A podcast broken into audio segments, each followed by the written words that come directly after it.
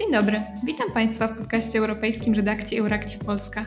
Dzisiaj porozmawiamy o Krajowym Planie Odbudowy i powiązanym z nim zagrożeniu korupcją, czyli tematach poruszonych w najnowszym raporcie Fundacji Batorego.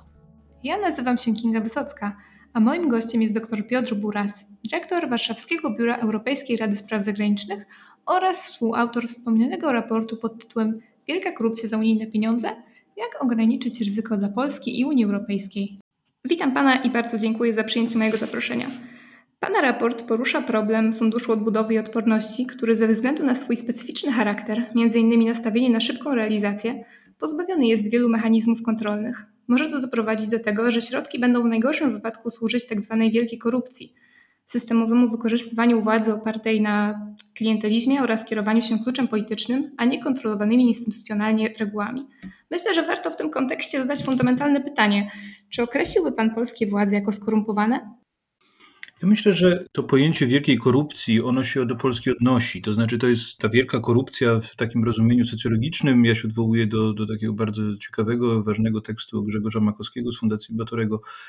Ona dotyczy właśnie nie tyle defraudacji środków y, przez urzędników, przez jakichś skorumpowanych polityków, nawet na wielką skalę, tylko na Y, wykorzystywaniu y, zasobów państwa, w tym również zasobów finansowych, do umacniania się władzy, która ma skłonności często niedemokratyczne czy półautorytarne, władzy, która gotowa jest właśnie postępować nie według przyjętych zasad, tylko y, kierując się własnym interesem, nadużywać władzy. I to jest, i w tym sensie, no, wielka korupcja jest fenomenem polskim i mamy tego szereg przykładów. Biorąc pod uwagę to, co Pan właśnie powiedział, czy Unia Europejska powinna zablokować fundusze przysłane w ramach Krajowego Planu Odbudowy do Polski, skoro mamy tutaj do czynienia z tym dużym problemem korupcji?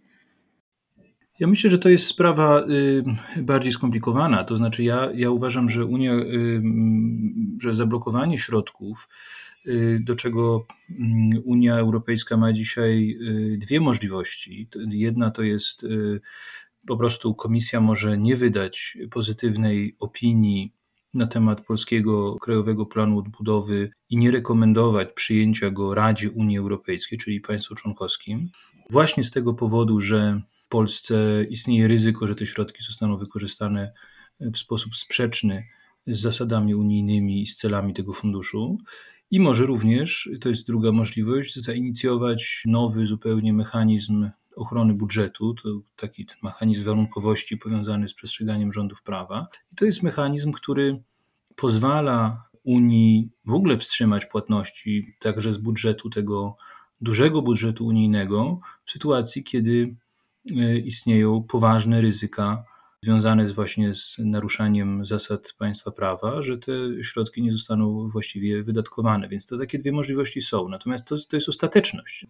Ja uważam, że dzisiaj jest w dalszym ciągu ogromna polityczna przestrzeń, która powinna zostać wykorzystana mm, do tego, żeby nie za, zatrzymać Polsce pieniądze, tylko żeby naprawić sytuację w Polsce i doprowadzić do tego, żeby zarówno w Polskim Krajowym Planie Odbudowy były odpowiednie zabezpieczenia przed tym ryzykiem korupcji, defraudacji czy wykorzystywania tych środków właśnie na tak zwaną wielką korupcję.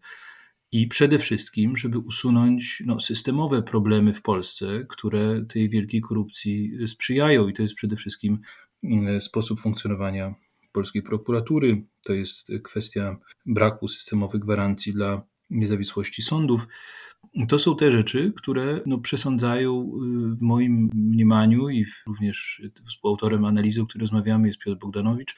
My uważamy, że no w Polsce y, rzeczywiście te problemy y, są na tyle poważne, że Komisja Europejska powinna szczególnie bacznie przyglądać się sytuacji w Polsce właśnie pod tym kątem. Więc tu nie chodzi o to, jeszcze raz powiem, żeby zabrać pieniądze, żeby je wstrzymać, tylko żeby doprowadzić do sytuacji, gdzie, gdzie polski rząd pod groźbą wstrzymania tych pieniędzy wycofuje się z pewnych rozwiązań, które szkodzą i Polsce, i Europie.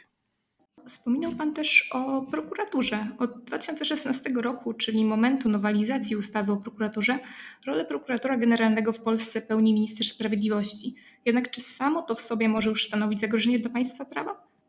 Ja myślę, że nie. To jest oczywiście takie rozwiązanie dosyć kontrowersyjne. Często to jest podnoszone, że połączenie stanowiska ministra sprawiedliwości z, z, ze stanowiskiem prokuratora generalnego jest niezbyt korzystne, stwarza pewne ryzyka, ale jakoś samo w sobie nie musi koniecznie być problematyczne i że są prowadzone mm, odpowiednie zabezpieczenia, znaczy przejrzyste procedury, zasady, które uniemożliwiają arbitralne decyzje o podłożu politycznym. No tego w Polsce nie ma i ustawa o prokuraturze była wielokrotnie krytykowana mm, też przez instytucje unijne, przez Komisję Wenecką, przez Komisję Europejską y, ostatnio również przez rzecznika Trybunału Sprawiedliwości Unii Europejskiej, e, chociaż w przeciwieństwie do sytuacji w polskim sądownictwie, akurat kwestia prokuratury nie była jakimś większym problemem spornym w polskich relacjach z instytucjami unijnymi, dlatego że jeśli chodzi o ustrój prokuratury, to prawo Unii Europejskiej praktycznie nie ma nic do powiedzenia. W przeciwieństwie do, do sądów, gdzie, gdzie są bardzo jasne artykuł 19 Traktatu Unii Europejskiej, który mówi o prawie do skutecznej ochrony sądowej i to są punkty zaczepienia, które to podważa nasz rząd, ale one są ewidentne w prawie unijnym, natomiast w odniesieniu do prokuratury tego nie ma. Natomiast problem jest taki, dlatego my bardzo dużo piszemy o prokuraturze, że prokuratura odgrywa kluczową rolę z punktu widzenia przestrzegania e, zasad wydatkowania pieniędzy unijnych ponieważ mamy pewne rozwiązania na poziomie unijnym, mamy taką agencję antykorupcyjną w Unii, OLAF, e, mamy inne instytucje, ale one mają bardzo ograniczoną możliwość działania. Te instytucje są w zasadzie skazane na lojalną współpracę z instytucjami państw członkowskich, czyli przede wszystkim z organami ścigania, czyli głównie z prokuraturą. Innymi słowy, jeżeli te instytucje unijne zidentyfikują jakiś problem o charakterze korupcyjnym, one przekazują tę sprawę krajowym organom ścigania, czyli w, w naszym przypadku prokuraturze krajowej. I ta prokuratura musi zadbać o to, żeby sprawa została wyjaśniona, ewentualnie sprawcy ukarani, ale instytucje unijne nie mają w ogóle żadnego wpływu na, na to, co się potem z tym przypadkiem dzieje. No i mamy sytuację w Polsce, gdzie prokuratura, jak wiemy, jest całkowicie kontrolowana przez rząd. Jej ustrój jest tak dramatycznie scentralizowany, że prokurator generalny i minister sprawiedliwości ma ma prawo i mianować prokuratorów, i ich zwalniać, i ich dyscyplinować, i nagradzać, i karać. Może przenosić sprawy, może je przejmować, może delegować prokuratorów. W zasadzie może wszystko, znaczy decyduje o niemalże o, o, o życiu zawodowym prokuratora w każdej sytuacji co powoduje, że, że ci prokuratorzy są wystawieni na ogromne naciski polityczne, co mieliśmy wielokrotnie tego w ostatnich latach dowody. I w tej sytuacji bardzo trudno zakładać, że prokuratura w Polsce będzie na przykład sprawnie, skutecznie i, i z zaangażowaniem dochodzić prawdy i ścigać przestępstwa o charakterze korupcyjnym, gdzie na przykład, które są zaangażowane, czy to spółki Skarbu Państwa, czy firmy bliskie partii rządzącej, czy gminy rządzone przez, przez partię rządzącą rządzącą, a wiadomo, że duża część tych pieniędzy właśnie tam popłynie.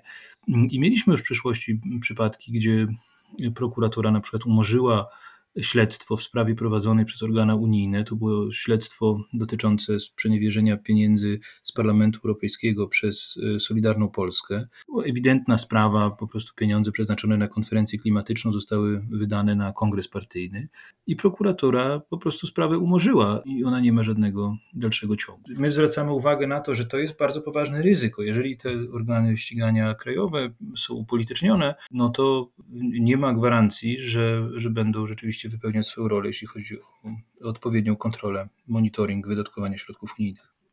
Powiedział Pan także o instytucji OLAF. W raporcie była mowa o tym, a także o EPPO, czyli Prokuraturze Europejskiej, której zadaniem jest przeprowadzenie dochodzeń i wnoszenie oskarżeń w sprawach dotyczących przestępstw przeciwko budżetowi Unii Europejskiej. Będzie ona działała niezależnie od instytucji unijnych i państw członkowskich i zajmie się m.in. korupcją kosztem funduszy z Unii Europejskiej. Do EPPO przystąpiło 16 państw, ale nie Polska. Nasz kraj nie będzie także w systemie Arachne, który gromadzi dane o dystrybucji środków Unii Europejskiej. Dlaczego dlaczego przystąpienie do EPPO albo Arachne nie zostało powiązane z korzystaniem z Funduszu Odbudowy? Ja myślę, że w przypadku EPPO y, było to trudne chyba, czyli tej prokuratury europejskiej, było to najprawdopodobniej dość trudne pod względem y, prawnym, ponieważ ta prokuratura europejska została utworzona na mocy takich regulacji traktatowych mówiących o tak zwanej wzmocnionej współpracy. To znaczy, że grupa państw może zdecydować, że podejmuje ściślejszą współpracę w jakimś zakresie, tak jak tutaj, jeśli tworzy wspólną instytucję, ale nie jest to obligatoryjne, jeśli chodzi o, o całą Unię Europejską. Nie wszystkie kraje muszą do tego przystąpić, chociaż być może można było taki warunek w, w rozporządzeniu o Funduszu Odbudowy jednak sformułować.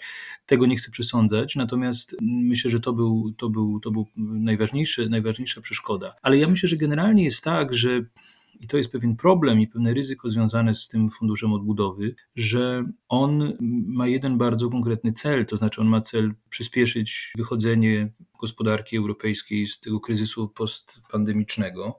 Intencją instytucji unijnych i państw członkowskich jest to, żeby te pieniądze były wydatkowane jak najszybciej, żeby one były wydatkowane w sposób niesformalizowany, bez niepotrzebnej biurokracji. I to powoduje, że te przepisy, na podstawie których te pieniądze są wydawane, są dużo mniej konkretne, mniej precyzyjne niż na przykład te, które regulują wydatkowanie pieniędzy z budżetu Unii Europejskiej.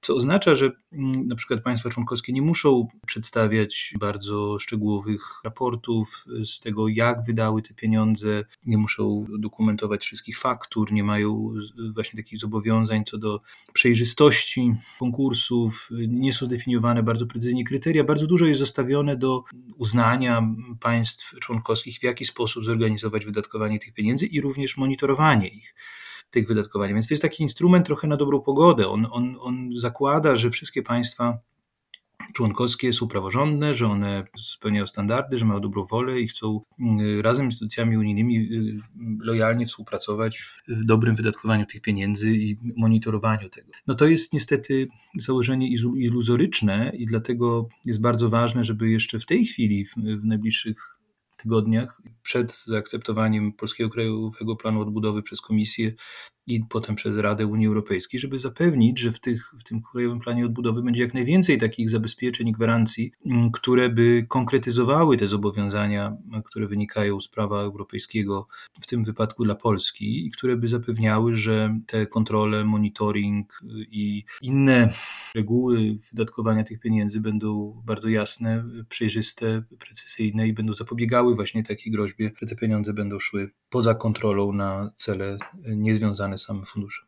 W raporcie podkreślił Pan też, że stosowanie mechanizmu ochrony budżetu uzależnione będzie w praktyce od decyzji Komisji Europejskiej, a ewentualne sankcje w postaci zawieszenia wypłat od kwalifikowanej większości w Radzie Unii Europejskiej. Doświadczenie ostatnich lat pokazuje, że to zazwyczaj długotrwały proces, zaś determinacja do użycia twardych środków przez instytucje unijne jest ograniczona. Czy coś wskazuje na to, że w przypadku tego mechanizmu ochrony budżetu Funduszu Odbudowy może być jednak inaczej i zostanie on użyty prędzej niż w poprzednich przypadkach? Ja myślę, że to w dużej mierze zależy od okoliczności.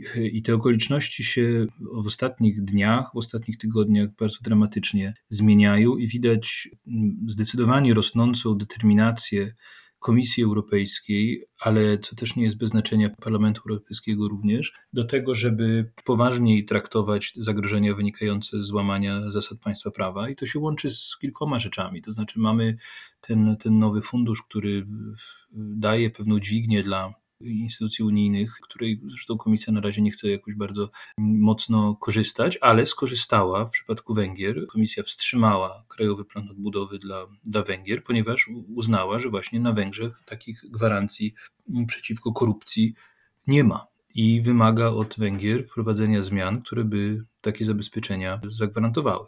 Więc widać, to jest, to jest jedna bardzo ważna decyzja, która była też odpowiedzią na, na ostatnie polityczne wydarzenia na, na Węgrzech związane z ustawą skandaliczną dyskryminującą społeczność LGBT i to wydaje mi się, że przelało taką polityczną czarę goryczy. Ale mamy też w przypadku Polski, no mamy sytuację w, w przyszłym tygodniu, 13 lipca będziemy mieć wyrok Polskiego Trybunału Konstytucyjnego, który może zadeklarować, czy może uznać, że polska konstytucja ma prymat nad pewnymi przepisami traktatu o Unii Europejskiej, które pozwalają Trybunałowi Sprawiedliwości Unii Europejskiej wydawać orzeczenia w sprawach polskiego wymiaru sprawiedliwości.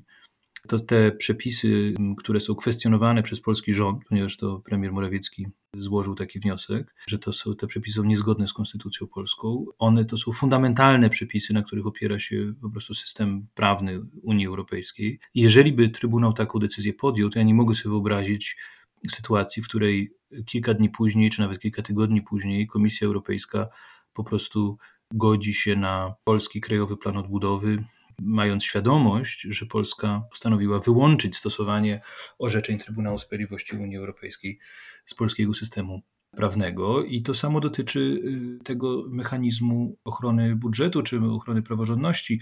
To jest ten mechanizm, o którym mówiłem wcześniej, który przewiduje, że można y, wstrzymać środki unijne. No, sytuacja, w której Polska nie przestrzega orzeczeń CUE w taki sposób nie, niezwykle ewidentny i, i, politycznie motywowany i do tego dotyczący tak fundamentalnej kwestii jak niezależność sądownictwa, wyczerpuje całkowicie znamiona sytuacji przewidzianej tym mechanizmem, czyli poważnego ryzyka dla finansów Unii.